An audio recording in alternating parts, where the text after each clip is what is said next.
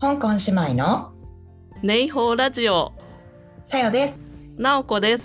香港で暮らすさよとなおこがアジアのカルチャー海外生活仕事についてお話しします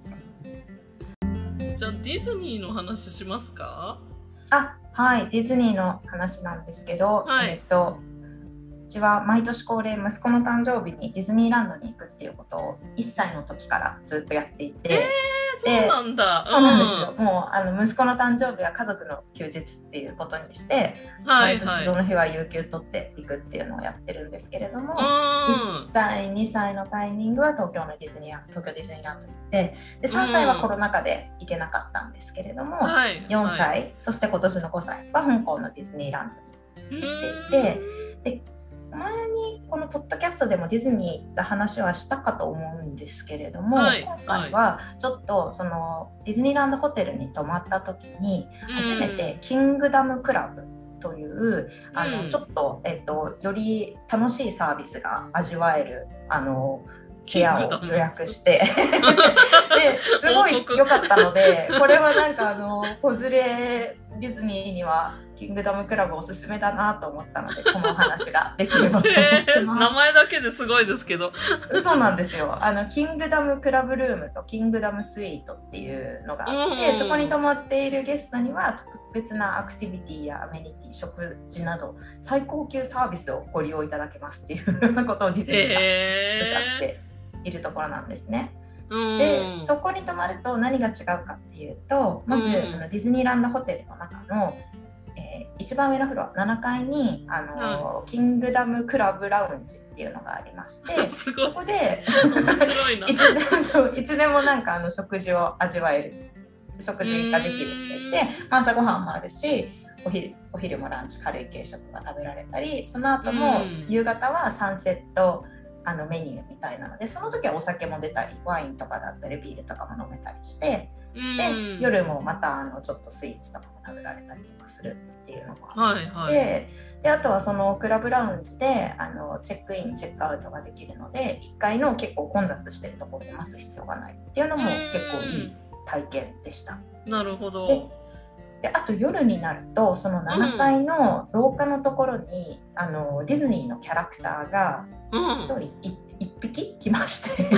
ーしそうかなんもだあのパジャマで来るんですよ。結構レア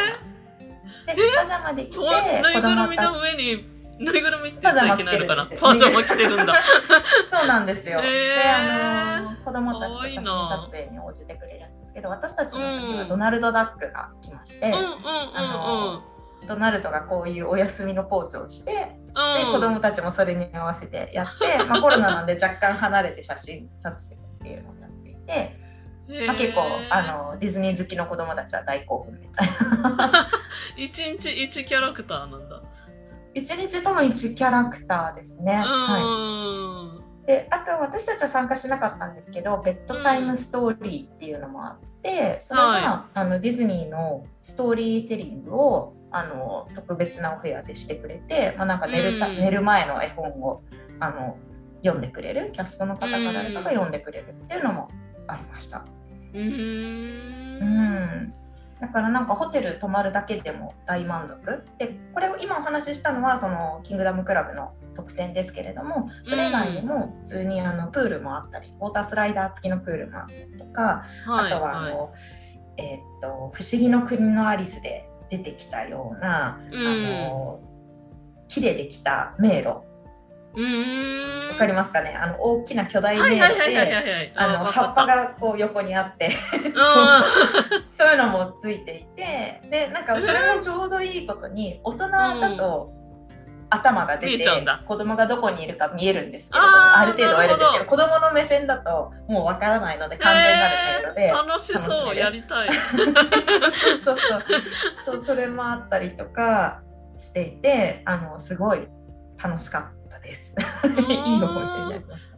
キングダムはなんだろうディズニーキングダムなのかなディズニーキングダムなんですか ね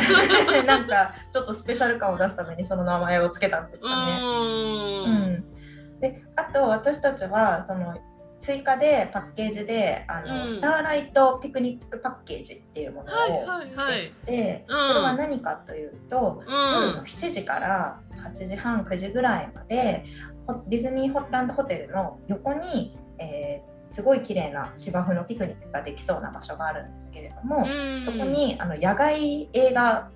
場が一時的に作られていて。で、夜のほんとサンセットの、まあ、7時って言っても、まあ、香港だったらまだまだ明るいのうんうんで、明るいねあのうんはいそのまあ、ちょうど夕焼けになりつつあるタイミングから終わるタイミングではもう真っ暗で空に星が見えるっていうようなタイミングまであの映画を見ながらかつ、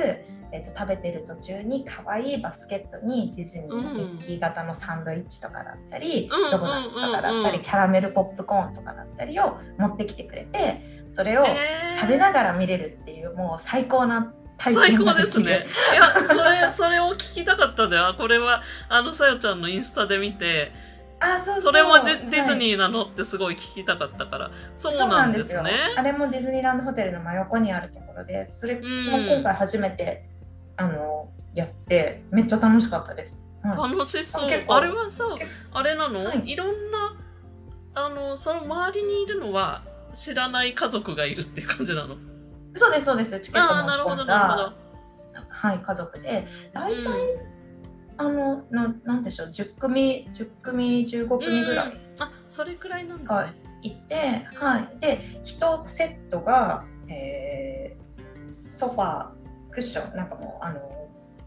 人がダメになるクッションあのめっちゃはいはいはいはい気持ちいいクッションが2つとあとあの外のリクライニングのあの、うんキャンプ用のシートみたいなのが1個つういていて。であとはちっちゃなベンチがあるのであのそこにも座ることができるっていうのが1セットになっています。へえあ、うんそっかそっかいやなんで聞いたかっていうとあのはい、結構写真ではこじんまり見えたからなんか友達同士で行ったのかなとか思ったのね、ああはいはいまあでも10組だったらそんなに大勢で行けないからそうですそうですねうんそうですねあれははいで2人セットで大人2人で500ドルとかでなんかへ普ー通に映画の値段とか考えるとすごくお得まあそうですね食べ物もつつくしね、はい、うん、あれはディズニーの映画をやるんですかディズニーの映画で私たちの時は、うんうんうんあのアップっていうあの放題だとカール G さんの空飛ぶ家へえあでなんかちょっとうん絵だけ思い浮かぶけど話は知らないうん、うんあのちょっと昔のですねだからなんか最新の映画とかは見れないんですけど、ディズニーのうんうんうんうんなんか心温まるストーリーを見 て楽しんで終わへりです。え うんじゃあおすすめですね、キングダムと。キングダムとキングダムキと、ャンプ。キャンプ、はい、キャンプというか、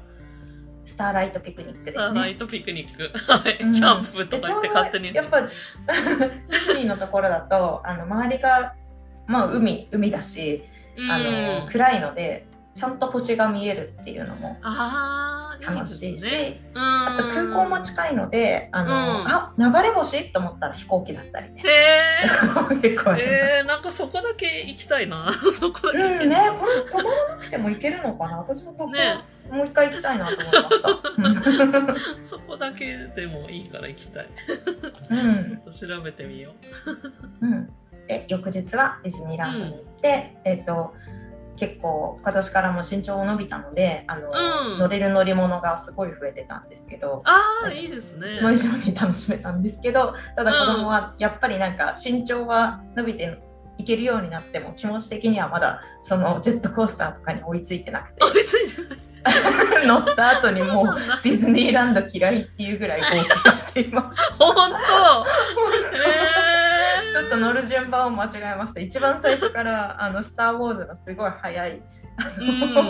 乗り物に乗ったら怖かったみたいでずっと目つぶってへまえした。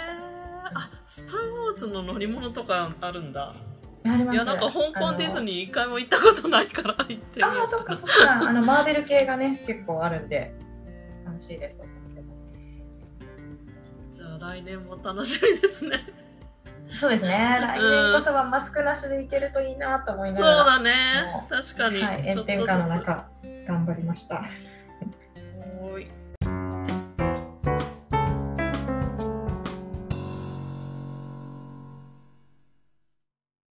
ネイホーラジオでは皆様のお便りをお待ちしております。香港や台湾に関すること、セヨとナオコに聞きたいこと、または皆さんのご意見ご感想、何でも構いません。ぜひお便りをください。宛先は Twitter アカウントまたはポッドキャストの説明文に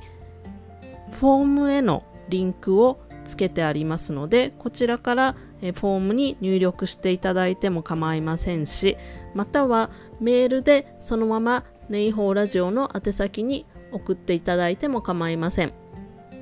ネイホーラジオの宛先は、えー、ネイホーラジオ at gmail.com になりますがアルファベットで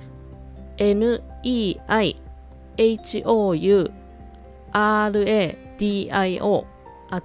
gmail.com になります。こちらにご連絡ください。では、それでは、八金、シャツジェンまたねー。